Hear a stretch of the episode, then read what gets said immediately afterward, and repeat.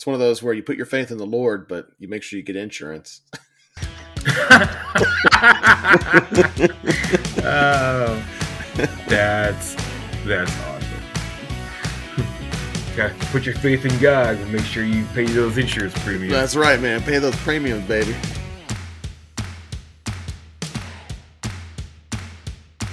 Hello and welcome to Geeks Camp, the home of RPG goodness and general tomfoolery. My name is Zach, and the host joining me this evening, uh, for the first time in a long time, Dwarven DM John Christian.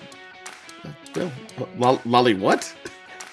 yeah, well, I mean, consistently, maybe. Hi, guys. How you doing? How how was your furlough, John? Did you have a good did you have a good sabbatical? Uh, sure. Okay, good. good. Thank you. Thanks for noticing. You're welcome.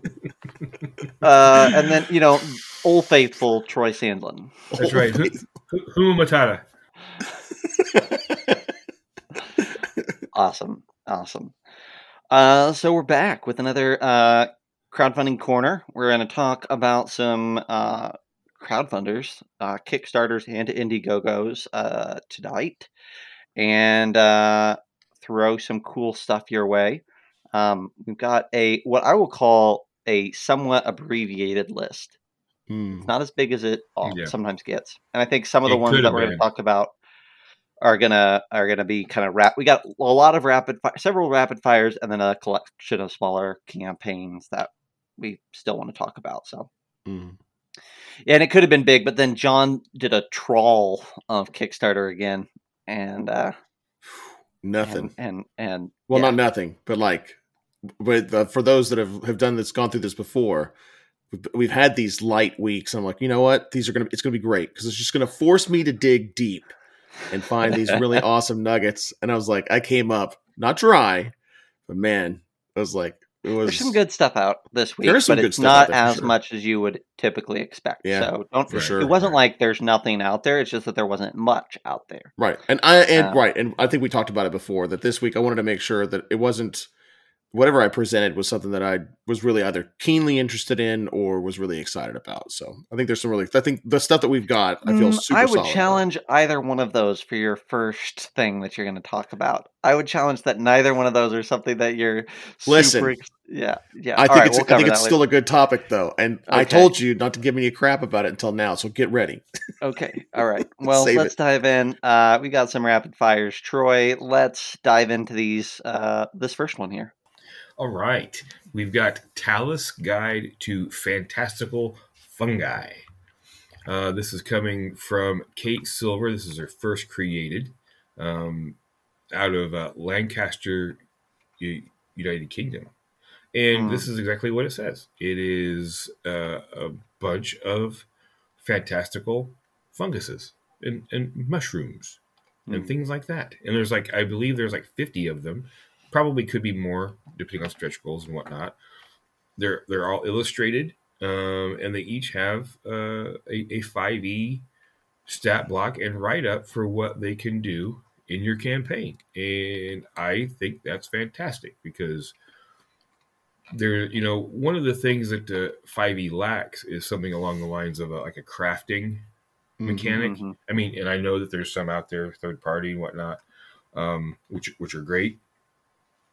But you know, something like this, it it adds something to your campaigns where he's like, oh yeah, you find you know some of these mushrooms and you can make these poisons, or maybe uh, it, it cures a disease, or you know, you have to go find find stuff. You know, it just adds a little bit of something to it. So, Hmm. and I dig the art. It's it's kind of Mhm. the the the, the mushrooms and stuff are a a little on the cute side most of them um but very well done it's not like cartoony cute i, I would say um but it looks like it's gonna be a pretty good little project i i, Mhm. I dig this Yeah, I like the I like the way they've categorized them too. The, the different there are six different categories of fungi: offensive, defensive, utility, medicinal, poisonous, and environmental. That's pretty cool. Mhm. It's kind of like the whatever the use that you're going to end up seeing them. Uh, how however you're going to end up using them in your in your games kind of sums that up pretty quickly and easily. yeah Mhm. The uh, the uh, the book shape is going to be unique. It's going to be hard fitting that one on your shelf. Yeah. They, it's, Yeah, it is a square. square. So it'll be the it'll may, may be one of the ones that's a bookend book. hmm Yeah. It's a good price for the book. at seventeen bucks for a Oh, yeah. hardcover. Um, uh, I will say that uh, this. I think it also looks cool. I I, I made the determination about. Uh, well, actually, it was on another book a couple weeks ago that I have a lot, and by a lot I have several fungi related five E supplements at this point. Mm. I think I had to draw the line because I love them. I think they're cool, but I'm like, I don't need six fungi fungus books for 5e. So, um, I think You this one's know. cool though, and I'm super tempted. Even though I've, even though I've made a commitment, I may be breaking it with this one because it does look cool and it's a good price. It is cool. It's like it says, you know, you got size, you got whether it's magical or it is mundane, and then Mhm. they categorize different like the commonality, common, uncommon, etc. Mm-hmm. Then they even have preparation. Like how, in order to get the effect, you have to prepare the fungi thusly, right? So example is the yeah, like scaled ergot, which is remove the hard scales and then cook and eat. Grants you the ability to speak with all reptiles for an hour. During this time, you get advantage on any attempts made to influence the behavior, demeanor, and aptitude and attitude, excuse me, of a reptile. And then there's like a little quote note that the that's uh, you know what I'd love if the, this is the type of thing that with this type of a book, I would really want a, a like a druid or a ranger archetype that went with it. Mhm. Mm. that is all about collecting fungi and and you know preserving them and utilizing them or yada yada yada. Right. or or an artificer Yes. potions kind of you know kind Yeah. of a thing where Mhm. they're they're all about the doing this kind of thing. Yeah. Cool. Well, awesome. All right. That was Tallith's Guide to the Fantastical. Tallith's Guide to Fantastical Fungi. Uh, John, you've got the next one here. Um, and this you're going to be shamed about this. This one's Uh, this one's this it's a hot one. It's, a hot, one. Uh, it- it- this is a uh, Babyfoot Ring of Fire, a tabletop fire pit for uh, a- a- your ambient or ambiance during your game. What's funny to me is like whenever this came up, I'm looking in the games section specifically, trying to filter through everything. This shows up in there, and for those of you that are not able to see in the stream, uh, the effectively it is a uh, like it's concrete is what it really is. They've that is a concrete mold that they've made that you put stones into and then pour isopropyl alcohol inside and light it on fire on inside your house, which sounds super super safe to me. Uh, not to knock it. I mean, like I think if it were smaller, maybe that would see. I, I think I could I could kind of get behind this a little bit more. But this thing is. Uh, it's like it's like a tea saw, like it's like a what, like six to eight inches across and about three inches deep. This thing is huge, uh, and they've got it like sitting on somebody's desk in one of their images where they're sitting there, you know, typing away, doing work. They've got it sitting on a on a you know a bunch of playing cards, which that looks super safe. Uh, yeah, so I, I was telling Troy and Zach that right before while I was in this uh, while I was in college, you know, it's a little side hustle thing, trying to make some money. I got trained to be a fire marshal. This thing makes my fire marshal's brain itch and terrifies me. I just see I just see a houses across like poor geek houses being uh, set ablaze by this thing being tipped over, the cat jumping up on the on the on the table and either knocking knocking at it or jostling it. So also, yeah, it's great. I'm- it's great. I like like look, I I don't understand these. I'm gonna go ahead and just say that right out, right? Like like this is not I don't get it. I certainly don't get it for eighty dollars plus shipping. yeah. And if you are in, if you happen to be anywhere that is not the US, anywhere that is not the US, you will pay at minimum, according to them, another $86. Because you're shipping a brick. Even I, still, I, I, literally a I, I, brick. I almost shipped a brick just hearing that. yeah. So so and, and by the way, they want you to be aware that paying eighty dollars for this is a great deal because the retail price is hundred and ten dollars for a thing that is six inches wide that you put rocks in, pour alcohol in, and light on fire. Mhm. I I can do cannot that with believe a this. Folgers Like, can. Crazy. but look, man, it like I, I hate to sit here and just beat the beat the crap out of him. I just I don't know. and I, to me, there's like a part of me that's like I get the appeal. I mean, that's neat. You know, if, if it were if I felt like it were actually safe, the price points. I didn't, I hadn't even gotten to the price point yet. This price point, I don't understand even remotely. I understand why the shipping is like that because because again, you're it's a brick that you're putting in the mail. oh, But uh, oh, and John, would you imagine that? You know, you have the bowl, and all the images show the bowl with the stones, and then a cool little lid that has their logo on it. Would you imagine Mhm. that the lid comes with for eighty dollars? It doesn't. It's Oh. an add-on. You have to pay extra money to get the lid. forty dollars. I, I have no idea. Oh, I have well. no idea. I, was gonna I- it I better mean, not be listen- half the price of the. Yeah, yeah, yeah, yeah. I, Yeah, I, I, I, mean, I don't mean, even want to. It, it looks like in that in the one picture you just had where they're all sitting there outside at the outside table, and they had several of them sitting on the table. Okay, that looks neat. I can't imagine why this came up in the search for tabletop games.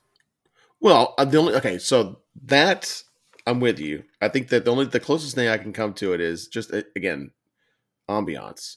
It's just like an environmental flare type thing, I suppose. campfire or It's whatever. like a. m- It's like a. It's like a candle that Mhm. is not filled with wax and a, and burns a wick, or but smells is good. filled with flammable liquid, and you just light the whole thing on fire. Then there's a huge safety warning on there that's like, "Don't touch this after you light it. Don't Yeah. move it after you light it. Don't put it on anything that's heat sensitive. Don't look at Don't, it too like, hard. don't look at it too hard. Like, listen, I would never like. Even if I hated an RPG product, I would not hate on it like this. This is just a dumb, in my opinion. This is a dumb product, and because it has nothing to do with our industry, I'm comfortable in saying this is a dumb product. Oh It's- my I love it's like baby foot, baby foot ri- fire ring or ring of fire should only be operated operated by a capable of adult- adult. How many of those are there out there? Really, that's what I want to know. Like, s how small is the market segment we're really trying to target with this thing? There's They're also very small. a There's very small. photograph of uh, these uh, fire marshals at Yeah. a memorial, and the Mhm. lady at the end will not take her eyes off the fire pit with a super concerned expression on her face. like, like it's meant to say, like these people are cool with being around our stuff, and she does not look cool about this this fire pit being set on a memorial. Yeah, I like let's see. The uh. temperature under the base of the fire pit is measured. It has been measured up to 130 degrees, about the same as a dishwasher dishwasher at its hottest. That's Yeah. pretty hot, actually. That's pretty hot. like that. That's gonna. That would like that would uh would warp the lacquer or not lacquer, but like the finish on your table more than Yeah. likely. Yeah. Yeah. Well, I mean, I mean, there. Yeah. Uh, I I don't understand what's going on. There are here. liter. I think there's like a almost like a 15 point warnings uh uh snapshot here. Never leave out never leave out unattended. Do not use in windy conditions. Beware of the danger of child, children and pets due to open flame. Do not pour for fuel into fire pit when fire is lit. That i did not even consider someone pouring. It's going. Hey, it's, it's getting starting to go out martha. Let's put a little bit more in there. They get the uh, they get the the uh, the uh, what is it? National Lampoon's Vacation treatment. Yeah. Whenever Yeah. Clark sh- you know shoots uh, Yes. uh, lighter fluid in. Craig I says. mean- Craig says he knocks his DMs great over three or four times a game. Yep. That's definitely going up in flame. Yeah. Yeah. The Yeah. rogue last- dye goes in there. The last But picture on ambiance. this, yeah, the last picture on this thing, I think is meant to be cool, but it only terrifies me more because it says, "Hey, five minutes into the burn, and there's like a 12 inch tall flame on this sucker." Hmm I'm like, that's way more fire than I want in my house. Than like that's that's 40 times the amount of flame that I want in my house, right? And then it's like, hey, 10 minutes, still going strong. 20 minutes, it's starting to die down. 40 minutes, you can still see the flame. I'm like, so you're telling me that I cannot t- let this thing out of my sight for at least an hour. Well, that was the every next question. I was going to make. Uh, uh, ask about. It. I didn't see anywhere on here where it said how to t- like there is no turning it off. I'm not saying like that's. I think that's pretty obvious, That's what, right? that's what the lid's for. That- well, but the he- like, yeah, no, I don't think that's happening. oh, you want to turn it off? Oh, that's going to cost you extra. That's, that's another thirty dollars. Yeah. Yeah, yeah, yeah. Oh, just blow on I it. also love. I also love that they're like, hey. Don't put it next to anything flammable. And in one of the biggest pictures on the thing, they have like four plants surrounding one of these. Like Oh, well, the, look, one, the one where it's none sitting of these on the, flammable. the one where it's sitting on the chessboard. Yes. Uh, yeah, yeah, yeah. You must not like that chessboard very much. Yeah. All right. I mean, again, I think it's I think it's this this rapid fire mention has went way overboard.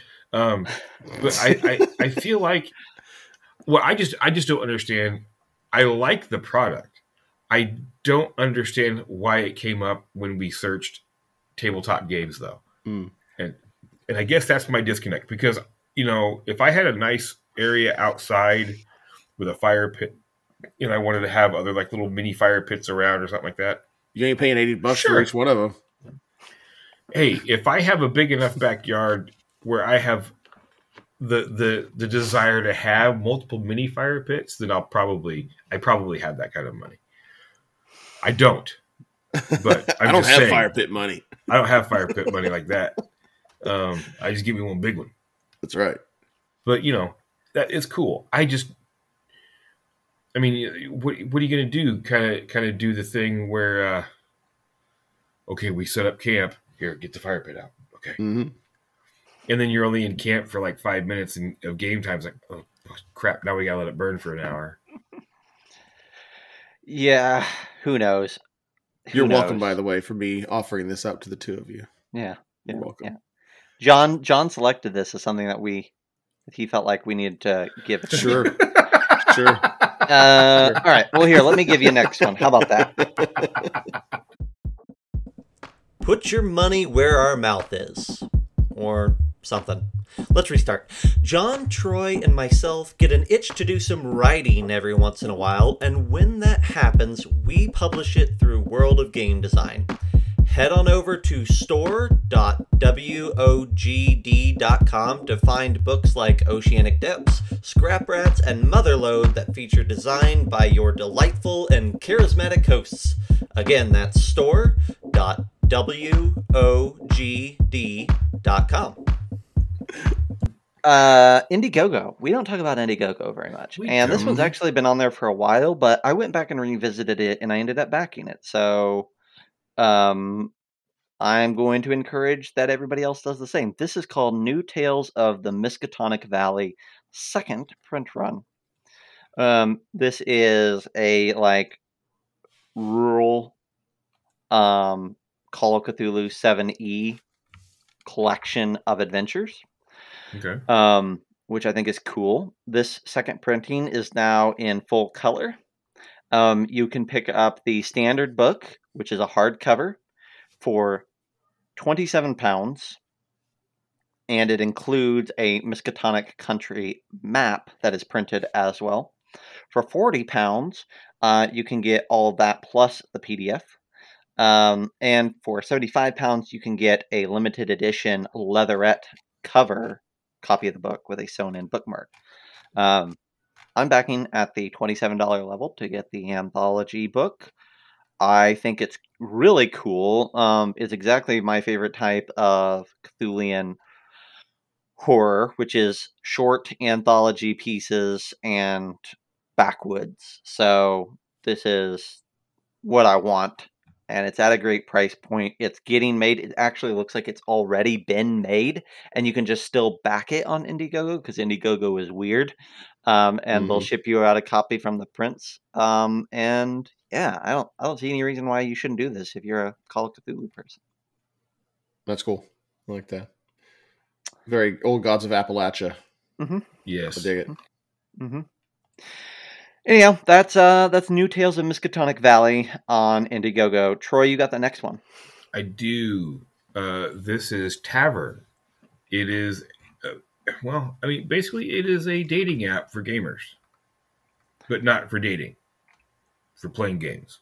Hmm um, you make your profile uh, you, you do some switches on, on, on the type of games you like to play your, your play style that sort of thing You can browse other other people's profiles. You chat with friends that you make on from the app. You can form groups. You there's an archive of different things that you can access. Um, the stretch goals is uh, it's like you, automatic matches of of profiles, uh, a web app where you can actually use it from your computer, uh, voice and video, much like uh, uh they're going to integrate uh, Discord to add Mhm. voice and video functionality and uh, be able to play together like up- upload character sheets and have a virtual dice roller. And then the top two stretch goals at four hundred thousand dollars is is the virtual tabletop. Um it's a it's going to be a simple virtual tabletop they say. Um, and then at five hundred thousand dollars uh, you can link this to your your twitch account and stream games um Yep. Hmm. I mean, this is kind of this is weird because I mean, I feel like the community has been joking about something like this for a long time. You know, that dating app for for to find groups, Yeah. and now and now here's one on on uh, on Kickstarter. I I don't think I don't think it's going to fund. No. They, they- yeah, they, their they want their their goal is eighty grand. Yeah, they want eighty thousand dollars, and they're setting it uh, eighteen hundred, and they've got twenty eight days to go. And this is the second time you've talked about this exact project.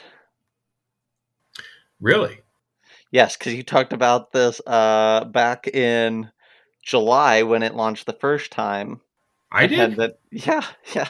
Huh. I'm 99% sure you talked about this. Um, and it canceled. And I'm looking at both of these, and I don't see anything different between these two pitches. Hmm. Like the graphics are all the same, everything's the same, the asking price is the same. Like it's all the same. Um Hmm. uh, so they they announced they announced back in September that they were relaunching, um, and they of course relaunched, but they are they're they're gonna struggle. I think their logo is great. I think their initial Yeah. graphics are cool, but I think that eighty thousand dollars is a lot of money to have for a goal for an app, and Mhm. um, I think that it's just going to be like I, I mean obviously they're not going to fund so it's it's a shame because i think there is maybe a market for it but it's not a market that's evidently on kickstarter or willing to pay um uh, uh, uh, evidently you ha- have to pay $25 to get into the beta $50 for a pro membership hmm that's Mm. one year Okay. um, for a lifetime, you have to pay a hundred bucks. I mean, that's not the craziest amount, but when you think that most social media apps like that are free, hmm well, remember this is like a dating app, so fair. if you want to get the quality matches on dating apps, you, you don't Yeah, go okay, the the- free yeah, route. You got to put that's some fair. money into it. That's fair. Roll left, roll right. Yeah. Yeah, and Yeah. I mean they even say it's like you, you you're going to be able to swipe right Yeah. and swipe left like a dating app. I find that I just find that uh, I mean it again kind of kind of fun, especially when you're you know moving into a new city, you don't know anybody, you want to want to get out and mix it up a little bit, make meet some new friends, like, get on tavern, do a little swiping this way and that. You know, who knows? Yeah. That's great. Well, awesome. So that was Tavern. Now we should bump over. This is perfect. Those are called one shots, not one night stands, Girk.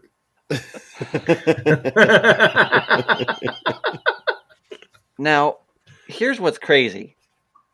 Here's what's crazy. We're going to move from Troy's project that he talked about in July Mhm. to John's project that he talked about in July that also was canceled. That's right. But I Uh, remember that I did talk about this one. I'm Oh, yeah, yeah, revisiting yeah. this one intentionally. Thank you very much. Don't you don't you dare, sir. Yeah, this is Adventures of Aros. We talked about this one before, and they did not fund, and it was neat. It's like uh it's essentially they they're now hyping it as beginner RPG for kids and casuals. I think it originally was targeted more at kids. So you're this you're definitely seeing a difference between the two in that there are differences between what they were pitching before versus what they're pitching now. They've updated some of the the the images that they're putting out there for um, some like the the artwork and some of the kind of the pitchy uh, bits that they've got out there for it. I still, I this is one that I just wanted to come back and I wanted to I wanted to take a look at it again and and and show what you can do to update um your uh, update your your your crowdfunding effort and see if you make any additional strides. I don't know that they've made much more than they did before at this point. They've only got 15 days to go. They have they've hit their goal. They had they but they had a, a much lower goal this time around than, than last time. Uh 490 was the goal. They and they're around 1200 at this point. The too, the struggle here, right, is that they only have one pledged tier that's not Yes. that's in English and it's at twelve bucks for a PDF. Exactly, and that's the, that's the same thing that we we kind of lamented last time around that there is no physical product for this. That's um, it's all everything is. Well, I take that take that back. There is a physical product though, isn't there? At the, at There nine physical dollar point, product. yeah, But but but but the reality is that like ninety, it's like 80, 80 or eighty five percent of the Kickstarter marketplace is English speaking individuals, and this is all German, I think. and it's all German. So it's unfortunate, but they just don't. They didn't think about the fact that eighty five percent of the market is out right at the beginning. hmm It's a shame too because I mean it's I think it's cute. I, this is something that I would Yeah. sit down and I would I would play with my six year old in a Oh, heartbeat. I I love the little STL. I'm like I'm a, as a printer myself, resin printer. I love the STL files. They're cute, little tchotchke type miniatures that you can use for it. So I love want it to work out dice, for 'em, but- actually. Yeah, they're nice, but Yeah, uh, but beautiful. unfortunately, to your point, there's just not. I'm like I'm I'm kind of written out of the out of the printed Yeah. game on this one. It's it's a it's a bummer. Yep. I mean, I mean, yes and no. I mean, it, it, it you could still get it and get you know at least get the file, the STL files and whatnot, Mhm. and, and and print them. And I'm sure you could figure something out if you can't. I mean, even if you can't understand what the the actual rules are. Mhm. So I mean, there's an English PDF. There is Right. an English PDF. right, but you kind of miss out on one of the neat things about it is they've got like a little spiral spiral bound notebook that that is a game board in itself too which is kind of a, it, that's neat and it's not like super expensive you know the between the it's 12 euros or essentially 12 bucks for the pdf and then double that if you want the printed copy So And then all- and evidently there is a printed copy available in English. Nope, Really? never mind. Ignore me. Eh, They just ha- so it says this reward is only in German and Germany available, and then it says printed rulebook, uh, and then it says uh, in in in Dutch and then in English, and I'm like, Mhm. you just told me you can't get this in English, and now you're talking to me about this rulebook being in English, but it, I'm pretty confident. It looks like you can't. So Yeah. anyway so just a revisit more than anything else Yeah. but i mean i wish them well i Yeah. i think if if i can find i don't can't recall if there's a if there's an stl only there is. You can do add-ons.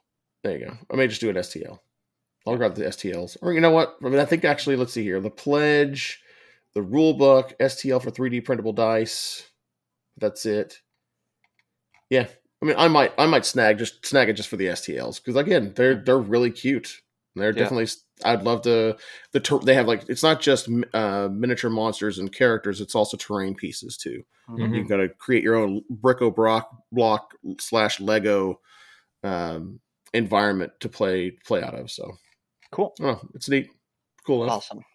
Awesome. Uh, yeah, and then the next one that I've got, I'll jump right over, is Brawler Uh, uh, 64. excuse me, which- Excuse well, hang me, on a excuse minute. me, hang sir. On a minute. I'm sorry, did I miss me. one? You did. I'm sorry. Calm down. Calm down, John. Like, Easy. jump the gun. Do we do we have like a do we have a black horse entry here at the last second that I'm unaware of? Sir? No, I just talked about it before we went on the air. Oh, this is the one. Okay. I was trying to. Oh that. Oh that one. Oh, That- okay, this sure. Yeah, tell me about it. Slime. Mert slime. Not Sir. John. Not John. The the product. It's called slime. Oh, okay. It's a 5e splat book from our buddy Ed Burrell from Skeleton Key Games. And uh, I, I'm not going to spend a whole lot of time on this, and I don't think anybody else should either, because we will ha- we will be having Ed coming on the show show soon to talk about it. Mhm. But uh, just so that you know, it's a it's a 5e book about slime. There's new races, new spells, subclasses, backgrounds, magic items, monsters, and more. And coming out of Skeleton Key Games, you know it's going to be good. You know it's going to be fun. He's even going to he's even got it so that you can get some of his arcane scroll works slime spells. It's actual uh, painted artwork scrolls to use. Um, it got adventure tiles, accessory decks. Uh, the cover of the book looks absolutely disgusting Mm. in a good Awesome. way. In a good way. But yeah, that I just wanted to make sure that we talked about it on on uh, our crowdfunding corner because it is currently live. So get over there and go uh, back that, get you a copy of it, and uh, make sure um, you keep your eye out and uh, to uh, join us when we get Ed on the show. Heck yeah. All right, John, take us to the next one. Now, It- Let's is it, do is it it okay now. now? It's okay now, yeah, Okay. listen. Okay. Okay. Easy. All right. Okay. Brawler sixty four. Brace yourselves. Uh, for all of my retro gaming fans out there, I got to show some love every once in a while. This is a Bluetooth wireless switch for Switch and for the PC, but it is a. Uh, it's kind of like a your typical PlayStation, Xbox style wide uh, handled controller, like a classic controller but the button comms are set up specifically for N64. So if you do any emulation uh, and you want to play some uh, N64 games, you don't have the original controllers, you want to go wireless with this thing. Uh, at least from like an ergonomic standpoint, this is pretty cool. This is pretty much what you're going to be looking for. Um, if you ever want to play, go back and play like Ocarina of Time or Mario 64 or something like that. A lot. Otherwise, you're going to end up being stuck with mo- more modern controllers that don't have the same button setup where you have like the C buttons in a diamond shape and then A, B, below that one. So uh, maybe a, a niche group out there that does that kind of stuff. But I thought it was pretty cool, so I figured I'd I'd pass that along. It looks good. Uh, I don't know does. how effective it is, but it may end up being, you know, honky, clunky, and junky. But only one way to find Mhm. out. Well, I mean, it, there might be a niche group out there, but if there's a, it's a big enough group that it's funded five times over. So hmm Yeah, they're at fifty-two thousand dollars of their ten thousand goal with eleven hours left to go. So you may have to ca- catch this one in the uh, in the backer kit at some point in the f- in the near future. But I thought that was pretty cool. very Hmm. nice. That's it. That's all I got for all my my rapid fires. Nice. Awesome, awesome. All right, that's our rapid fires. No trigger Z from Girk. There is no, a trigger there's, Z. There's, there's bumpers right on both sides.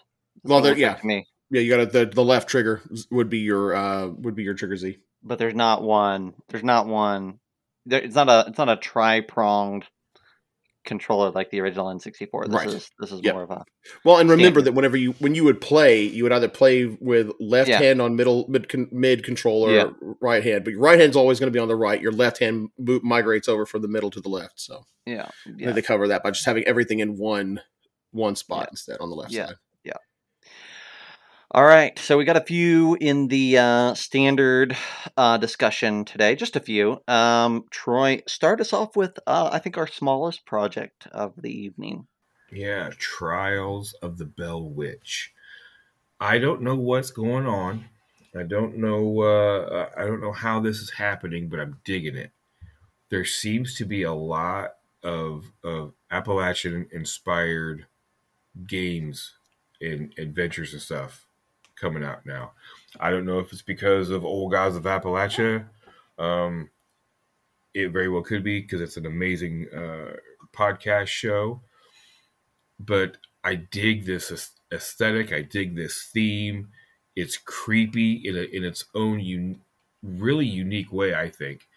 And this is another one of those uh, offerings, uh, an original fantasy horror adventure inspired by Appalachian folklore. About a twenty plus hour adventure, 5e compatible, but you can you know zhuzh it around for other D20 systems. Designed for uh, fifth level characters. Um, and it, the artwork, I I dig the artwork. Um, the idea eh, there's there's it says there's white knuckled action mixed with compelling role play, uh, a daunting environment, an immersive experience, twisted monstrosities. So I'm I'm really I'm really digging these ideas, and especially you know this really fits for the Halloween season. Um, Right so, on. Yeah, I, I, I'm digging it. I'm I'm a little. I love the like the the the team. The team is fantastic. Uh, Lewis Orr is a psychologist who's been a TTRPG player for 35 years. Um, Brandon Ziggy Ziegler uh, has 30 years of, of TTRPG experience and uh, has been in the trauma operating room Hmm. and and and is taking his insight to to uh, add to this game. Um, and then you've got uh, Tarna. Oh man, Iguanez. Yes, maybe. Hmm. Butcher it. I hope I didn't butcher it too horribly. Sorry. Juarez. I don't know. Um, You can butcher it even is- further. I'm sure. yeah, I just keep just keep doing it. Just keep hacking at it until I am just totally gone. But uh, you know, she's doing all the art, and like I said, I love the art. The weird thing about this Kickstarter is the way it's laid out. is a hundred dollar goal, and it's already funded. And then the Mhm. stretch goals just seem to like be way out there. You know, the first one starts at a thousand and it goes all the way to was it 30? 30,000? 30,000. 30,000, yeah. yeah. Yeah. Um, and I, I'm a little worried because I, I, I love the idea of this adventure, but a lot of these stretch goals, I kind of feel like we're not going to get to, and that's going to be that's going to be disappointing. But uh, you know, um, hopefully they'll they'll do something so that we can get access to some of these other other stretch goals, maybe in a follow up product, because it does say that this is like the first volume uh, or book one of the bountiful of the bountiful sorrows series. Whew. I, I I can talk sometimes. um, Awesome. but yeah, check out uh, the Trials of the Bell Witch. Trials of the Bell Witch. Awesome. Uh, okay. Let's move right along. John, I'm glad you snagged this one. Talk to us about Dark Places. Yeah, so this is actually a port. They ported this over to OSE. Uh, this is Dark Places and Demogorgons for old school essentials. The OSR hit RPG places, uh, uh, Dark Places and Demogorgons, and the Cryptid Manual get a conversion to OSE. It's retro role playing in the 1980s setting. So this is right up my alley. This is essentially going to end up being the um, old school essentials equivalent of a Kids on Bikes slash Tales from the Loop. Uh, this is going to be their their entry into it, and so the um, first of all, I freaking love the the the uh, the cover art for this thing. It's absolutely amazing. They got their it's the it's the Demogorgon. Um, the actual Demogorgon is what it looks like to me, as opposed to Mhm. the one from uh, Stranger Things. But this is uh, you play as teenagers from a small town where strange occurrences begin popping up all around. The adults are too busy to care, and the police don't believe you. It's up to you and your friends to figure out what's going on and stop it from happening again. Doesn't that sound familiar? Hmm. Um, but I mean, it looks really, really great, man. I it's they whoever they've got. I kind of want to go and look at it again. Their art direction is really, really good. It's all that Runehammer. that- Runehammer, yeah. So it's the it's the that same black and white vibe, even though they're color books. Uh, they're still sticking to the the black and white vibe of the the OSE essentials, right? Um, yeah, Eric Bloat is overseeing it as the he's the creator of Survive This game system, and uh, this is a, a port over. So it's going to be A5 sized hardcover, uh, 200 to 300 pages in length. We were, we were Yeah. talking about a brick earlier. That this is a paper brick. I Yeah. it, I can't see this thing coming out any other shape other than like. like it's like the other OSE books, right? Like they're all Yeah. chunky and that. Yeah, it's great. It's Yeah. war. Yeah, and of course, based on stretch goals, which they're doing really great right now. You know, they had a seven thousand two hundred dollar uh, goal. They got twenty eight days left to go, and they got they're almost at they're about to hit twenty two thousand right now. Uh, so the interior looks really great. Uh, if you are an OSE uh, fiend and you love it, uh, they've got 20 new su- character classes. They got new background options, tons of new spells. They included uh, rules on psionics in the in this salvo. You got a new modern equipment list. Um, they got a, a setting that's going to be in there for Jefferson Town, which is the where the primary setting is in the set in the eighties. Has uh, locations and places of note. Got some NPCs that are in there. Tons of adventure seeds, bestiary, uh, villain generator, in case you Mm. want uh, you want some replayability there, and then lots and lots of appendices. So, um, yeah, if you like the '80s, you like that, you like Stranger Things, Kids on Bikes, Tales from the Loop. This is going to be probably the something that you're going to want to look at, and it's it looks like it's really well put together. This is not, Yeah. uh, it's no joke. Yeah, it's definitely quality, and it feels like the something that's you're going to want on your shelf to be able to, to dip into every once in a while. If you get sick of fighting orcs and goblins and stuff like that in dungeons every once in a while, you can always dip your toe back into a simpler time back in the 80s, uh, and uh, and you can go retro with it. All right. Heck yeah. I love it. Well, I got a comment on this. This has nothing to do with that, uh, only slightly. But I got to laugh because Troy has been graciously copying and pasting links into the chat. And uh, he just copied and pasted Oh shoot. the id64 controllers link onto our internal doc underneath. He like copied over the Ah. Dark Place of Demogorgons link It's okay, buddy. I got and then copied the that copied over link and pasted it into chat and he's like here you go so uh, that's ah, it wasn't me. Praise God. uh, that was so great uh, i'm so pleased i watched it happen in real time uh uh well In here real time. yeah. Real time. watch it there live you go. yeah all right so i'll talk about uh, my last one i'm going to talk about one that i kind of stumbled across and i kind of dig i'm not sh- like i haven't i haven't committed to this yet but i am leaning towards yes for a couple of reasons so maybe you guys Mm, can yeah. can sway me one way or another this one is called must be a dragon it's on kickstarter um, it is it's going to have to do some work to push it to push towards the end. It's not impossible. I don't think it's outside the realm of possibility that this thing hits its funding goal, but it's going to have to work for it. Um, so that's one reason that I thought about talking about it, and also because I think I'm probably going to back it. Um, it says "Must Be a Dragon" is a masterless RPG of explorers and dragons. Masterless, of course, referring to the fact that it doesn't have a DM a masterless tabletop role-playing game set in the 1800s Europe where dragons exist and you and your purpose is to find them. Um which I think is a great premise for an RPG. I, Mhm. Now, let's set aside the idea of masterless for a moment and let's just talk about 1800 Europe, Mhm. your adventures seeking out dragons. I think that's a great idea. I think it's I could have a lot of fun playing that, especially in the pitch that they have, which is the idea, right? That, um, like this is in a part, uh, this is you know in our world, so to speak, Mhm, mhm. um, and the only difference is that there's dragons out there, and that explorers like their lifetime goal is to find one of these dragons and have an interaction with it.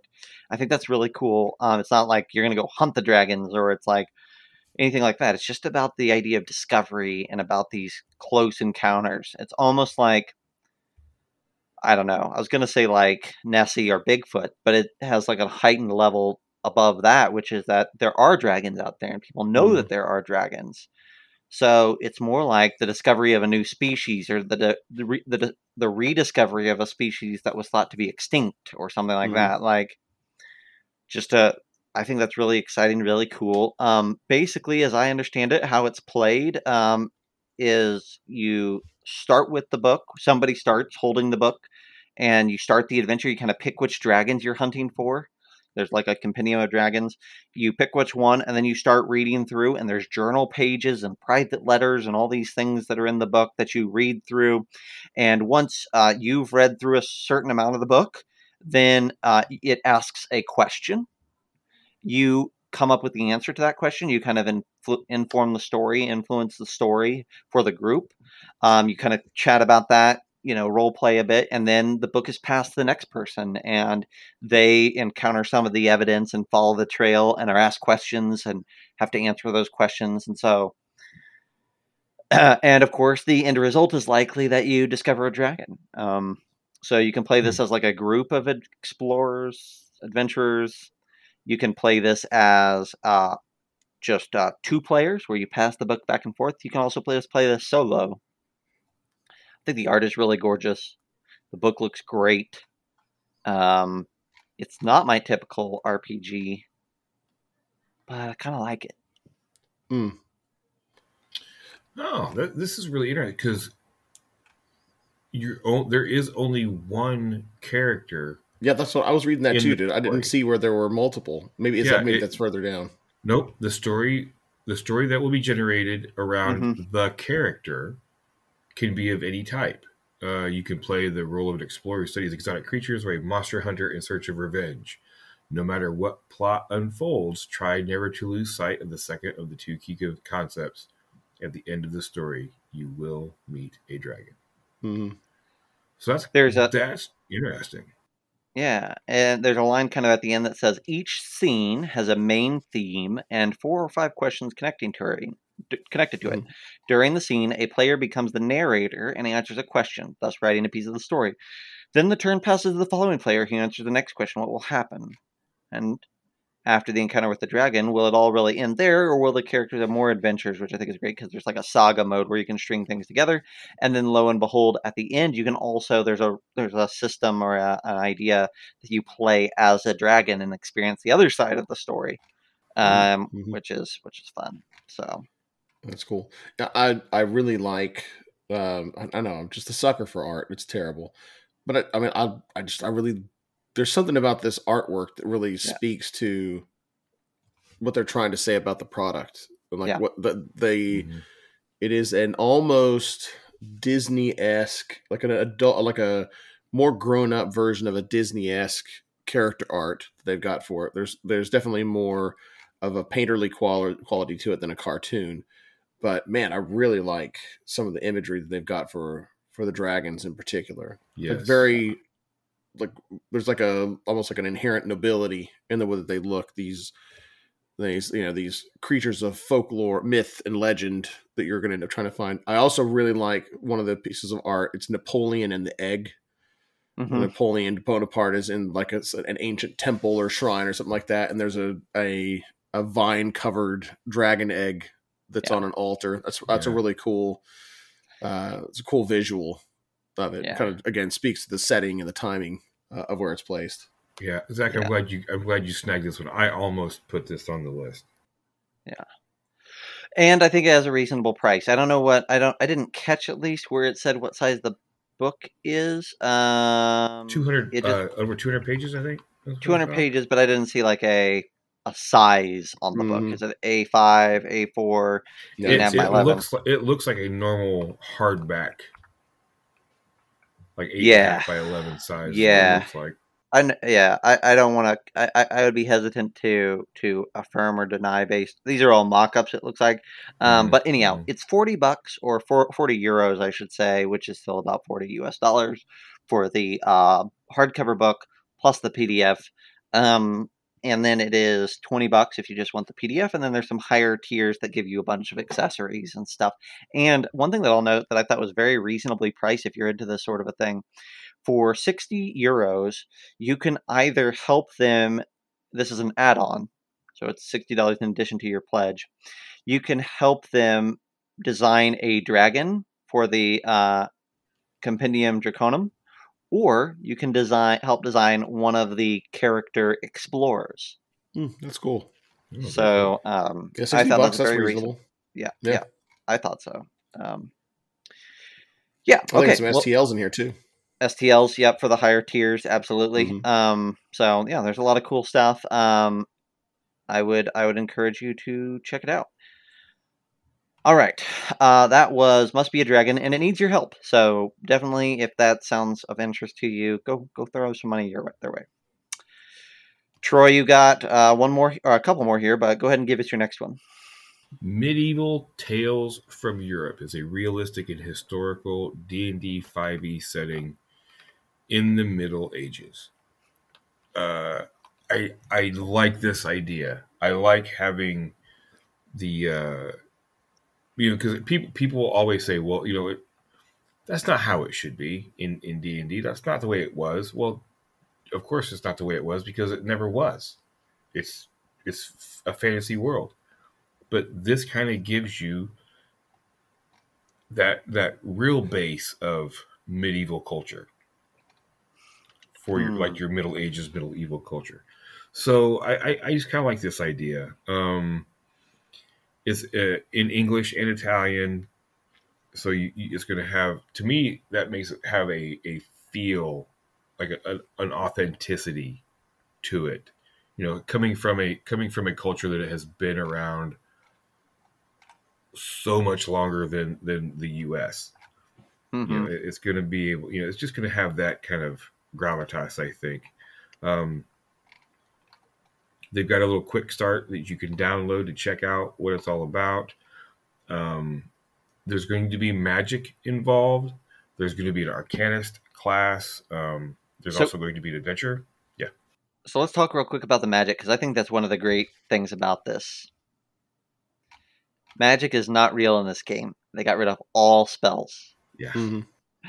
Uh, which I think is a great idea for a setting. Instead, they replace all magic, all spells with a new skill. Keep in mind this is a 5e game, right? Mhm. So you're get, ripping out the idea of casting spells, and instead you're injecting a single skill called suggestion.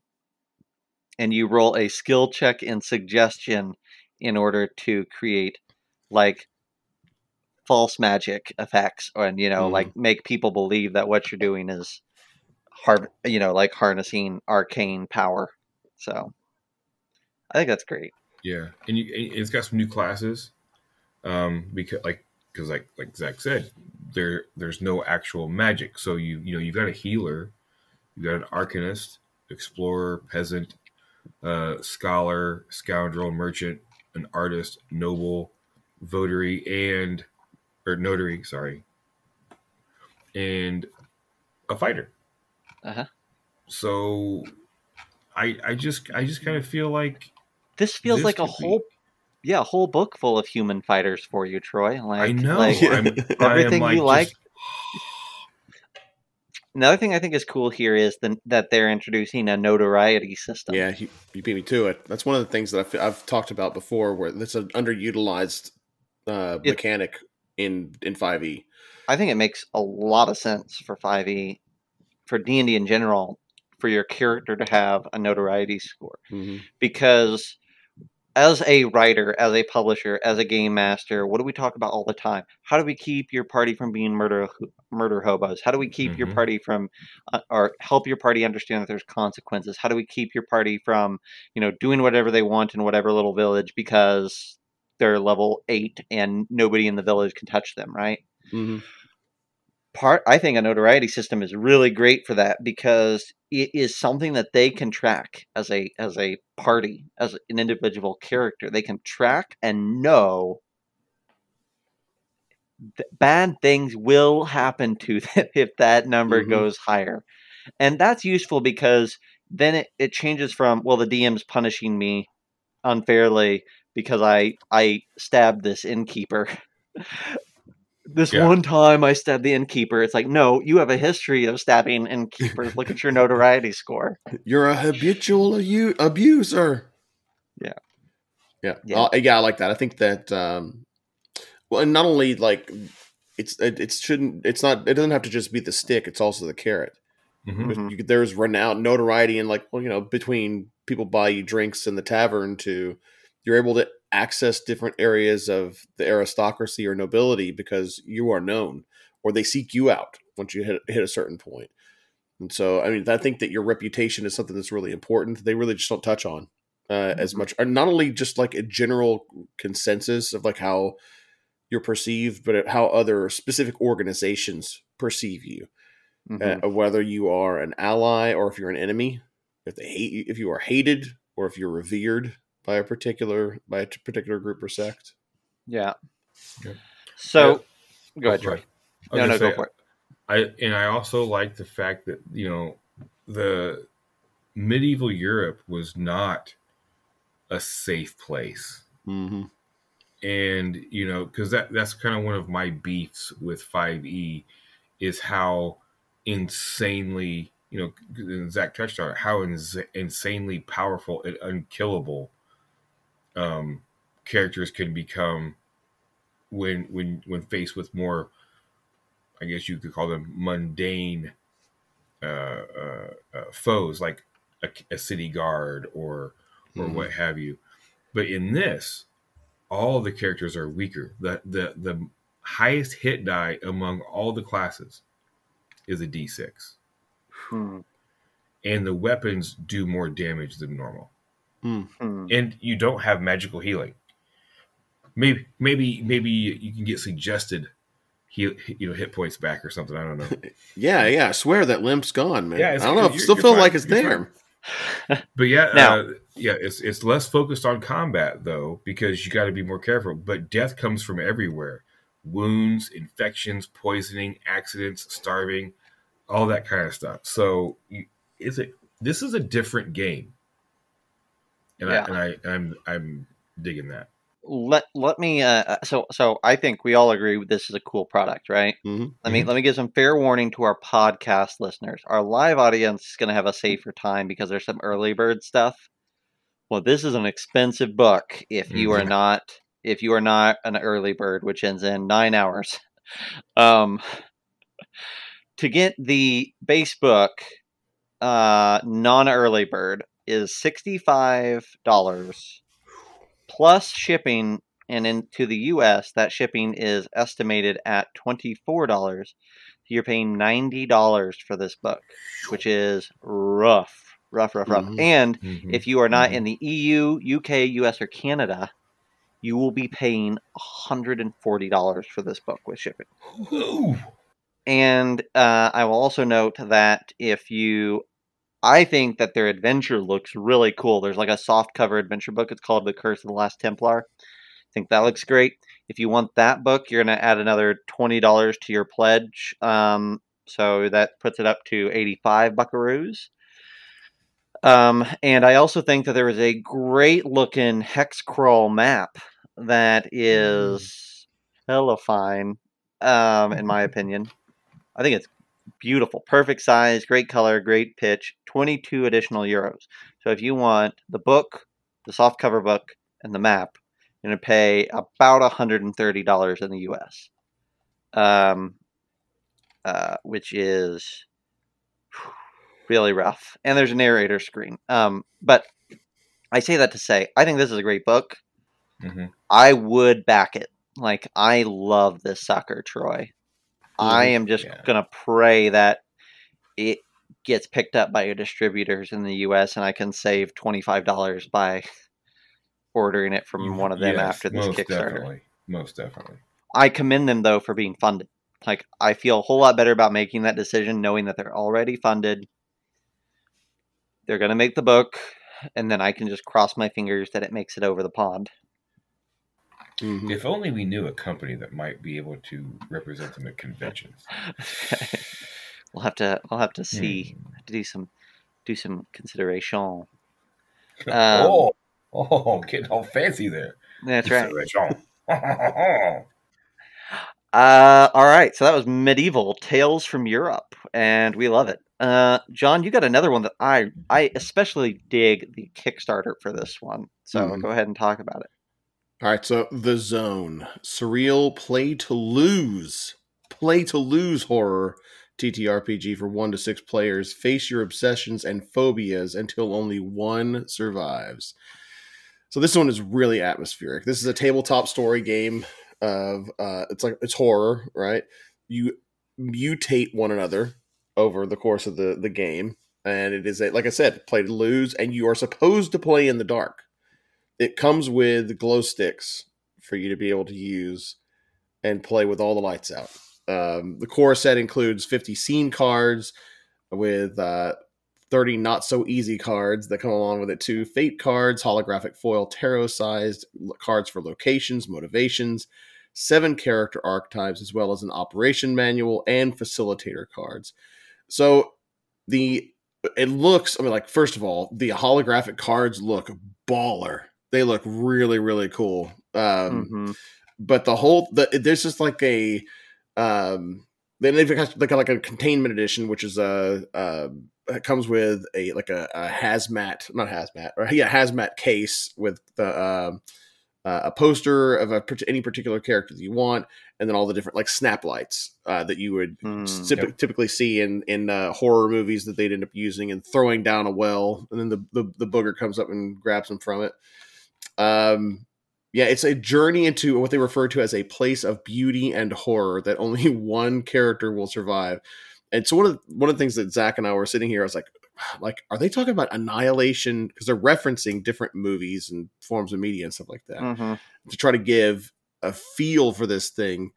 And annihilation, which is what we talked about in one of our that's one of our sci-fi movies previously, weird sci-fi movies, uh, is one of the things that they reference. And it's just like it's the bizarre sci-fi um like strange world a kind of a kind of a, a vibe stalker and roadside picnic uzumaki and S, uh, scp foundation which i think zach we determined was kind of like a a uh, like a clandestine organization kind of Yes. vibe is right this was supposed to be Mhm. So the whole thing is supposed to be about a game that's about mutating deeply flawed characters and bringing them face to face with their phobias and obsessions. This is not one that you play with people that do not want to play this kind of thing. Is what it sounds like to me because they're going This to be. family game night. This is not family game night, and I don't know how many like this is for a table and for a public play that knows what they're getting into. This is not. uh This is not. This is not for your. This is not a powder puff. Uh, Listen, it's about. crazy how close. Like, li- listen to this. So there's a there's a graphic down the page that's like a uh, uh shows the inspirations, more of the inspirations. Mm-hmm. Uh, of those inspirations, Annihilation, Event Horizon, and Color Out of Space, three of the movies that we just watched. are on there. right, Yeah, right. yeah, yeah. And then there's some weird ones: Willy Wonka, Stranger Things, you know, uh, uh, Sunshine. Like, there's a lot of great references in here. Stalker. Yeah. Yeah, yeah. It's Yeah, this thing is it's well the the RPG is is primarily card based in how you, and how the whole thing uh how the, how the whole thing unfolds and you still have an operations manual for some additional rules. But um man, th- I first of all I mean, I like th- this this is the kind of game that I feel like I would love to play with it, it's not going to end up being like silly necessarily, but it's like the when you go to a horror movie with your friends to be scared together hmm kind of a Mhm. kind of a game that you're going to want to play. Mm-hmm. You're not going to take it overly serious, but you're doing Mhm. it in, in a way. It's like it's a roller coaster ride of horror that you're looking for, but it's not like a slasher type thing. It's just like, whoa, my god, I wasn't even. I don't know you're going to necessarily get the jump scares out of it, but I think it's like, oh my god, everybody's going to be groaning at the table together as this thing Mhm. kind of unfolds, and you mutate your buddies, and there's like a certain level of paranoia, betrayal, that Mhm. kind of thing. So if you're looking for like super, super weird, macabre, bizarre, uh, this looks I like love it. it's right up your alley. And I think to, to Zach's point too, that the way that they have kind of unfurled this as a Kickstarter uh, is really, really well done. Where they Yeah, have just pulled nice out all the stops. They're giving you, they're laying everything in front of you, what it's going to end up looking like. Uh, they even have, I like the, the the the video at the beginning is kind of like this VHS recording of uh, a guy in, in an '80s hazmat suit opening up the one of the uh, the special edition box that hazmat box, and all the cards kind of coming to life. They're all on obviously on strings around him, kind of things So, but it's uh, it's cool. It's a cool vibe. I, I really like it. I think they're the whole you get to cut the um, it's it's cool to say that this game is intended to play in the dark Mhm. with glow sticks. That's a cool. That to me is like a cool atmospheric thing to do with your friends. That'd be pretty neat. Yeah. I like it. Right on. The zone. All right, Troy, let's round it out with our last project of the evening. What you last, last one, you know, is October. Uh, as of this recording, is October second, Halloween season. This one is the thirteenth hour, a Halloween special D and D five E campaign. Uh, it's a it's a spooky five e cam mini campaign for levels one to five. Um, coming from Matthew David, I have talked about some of his stuff before.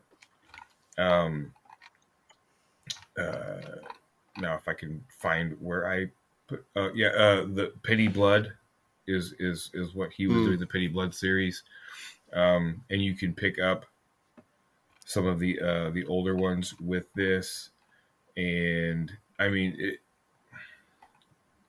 it- I don't know how to describe the adventure because it, you start off with eh, like like a, a, Zoltar machine from from like Big.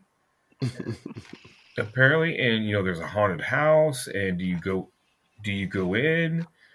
And once you go in uh, the clocks are all somehow reading the hour the 13th hour Hmm. and you have to and, and you can't move back or forward as far as the clocks go. So you have to go through and and do things. You have to find pieces of a broken pocket watch and you get this information from the zoltar machine. And they're scattered all throughout the house. So you have to go and you have to collect the pieces of the pocket watch and put it back together and wind it up to restart time. Otherwise Hmm. you don't you don't make it out of the house That's cool. you're stuck Hmm. um, so that to me, I mean, the fact that this all just takes place inside that house is really, really That's cool. pretty rad. Yeah, I, That's I cool. dig that. So Thirteenth hour. yeah, the thirteenth hour, man. I mean, and I wish, I wish there was more that I could say about it, but I don't think, I don't think it really Yeah. is necessary to say Yeah. anything more about it. The art looks cool. Um, we've we've seen, like I said, we've seen uh, seen some of his stuff before. Um, I talked about the Dark Nuns Church and M- Marie Laveau's army uh, on previous uh, crowdfunding corners. So yeah, I just check this thing out. It is it's pretty cool. Right on. So uh, as we as we close out here, I want to draw everybody's attention to a couple of projects, just real quick, um, that I think are really cool. Also, that we haven't talked about. First off, I am going to be remiss if I don't talk about my own project that's on Kickstarter right now, just for a smidge. Um, Shards of Ascension, parts one through three, is uh, a really fun campaign that I've that myself and a bunch of people um, over the last few years has spent a bunch of time on. Uh, we've published the first two of these already, Motherload and Evershift. We pretty much sold out of the print run, those first print runs. So we got to do another one. So we decided, well, while we're while we're printing those, why don't we do the go ahead and release the third one? Um, Mhm. So the Kickstarter is going to let you get all three of those. The first two have updated covers, updated layout, updated editing, and then the third one is getting all rejuiced. Um, and it's doing very well. We're, you know, these are just little zines, but we hit our goal and we're we're moving right along. So, uh, Shards of Ascension. Yeah. It's awesome. I love the new cover cover art. I Yeah. love Thanks. the like the way that they all tie together. And it's uh, this is and if are- is it the same velvety Yep. texture yeah, on the yeah, front? yeah, oh yeah, my gosh. Yeah. It's so Yeah. good. If nothing else, just like Yeah. just to have that nearby on your desk, you can kind of like yeah, pet it every once in a while. Like hello. That's It's right. very nice. And Yeah, then I, is what- I- I don't know that we need to spend a lot of time on these because I think we'll talk about them when they come out. But I just want to give people a heads up that we've got two client projects and and a couple other things that are uh, on the horizon. Um, go to our Facebook page for more details on this. We got another Scrap Rats Kickstarter Mhm. that's going to be a digital adventure. Um, we've got some cool uh, a cool dragon Kickstarter that's coming out, but then two client projects that I'm really excited about. Bane of the Fly God is awesome, and it's uh, by our friend uh, Jeffrey Jones. It looks amazing, and I am here to tell you we are. You will start seeing promotions of it very soon, and I think just the banner image alone will sell you on this book. It's It bonkers. is I love awesome, awesome. Uh, so Fane, F A N E, Fane of the Fly God. You want to keep your eye out for that. We'll talk about it once it launches some more. And then the other one that I'm super excited about is uh, John Baltusberger, who did Morkabians, which is a uh, Morkborg project. Uh, is now writing the first Mork Borg novel called Whispers of the Dead Saint. Mm. And we're working with him to get that novel on Kickstarter uh, this month as well. I'm super pumped about that. He's working close with the uh, the Mork Borg creators to uh, put out this book. Um, and oh man, it looks awesome. And then last but not least, our uh, good buddy Shadow Zach, who is sometimes in our chat, um, has a, a- his own project that he's going to be promoting here soon. It is for an undead Oracle deck that will have mechanics that are designed by Patrick Reese, his his our friend. Um, and uh, those mechanics will be, I believe, we're looking at 5e, Morkborg, and OSE, allowing you to use this really powerful, quote unquote, magical Oracle deck uh, in your games. And we've got a funky way of tying it in with the Morkborg setting that I think is pretty cool. So um, that's that's a project that Zach's been itching to do for a while. We're gonna release it around Halloween, of course, but um, I think it looks awesome. Um, he's doing a great job. Patrick's doing a great job, and it's gonna be one to keep an eye out for. It's awesome. Busy. It's going to be a busy, Busy, month. Busy, Pretty busy. awesome. Yeah, some pretty Mhm, cool stuff. mhm. So, all right, I think that's it. Thanks uh, to everyone for hanging in there. Thanks to Girk. Thanks to Craig and everybody else that's lurking and hanging out. Appreciate you very much. Um, I think our uh, handy dandy moderator Gabriel was hanging out as well. Thanks for keeping an eye on things. John and Troy, thanks for hanging out and doing some more crowdfunders. And until Tuesday, we'll see you next time. Play great games and back cool Kickstarters. Right on. Stay safe while you're doing it. Bye, buddy. Hey everyone, thanks for listening. If you like this episode and you want to continue the conversation with us, go ahead and head on over to our Discord. There's a link in the show notes, and you can always shoot us a message on Facebook to get a link there as well. Uh, while you're at it, if you wouldn't mind, give us a like on Facebook, give us a subscription over here on your podcast feed, uh, give us a review and some stars while you're at it. That would be awesome. That's the way we get in front of more people. And if you want to watch a live show, we're live almost every Sunday and Tuesday on Twitch and YouTube. And you can find links to all of that right there in the Discord. We'll see you next time.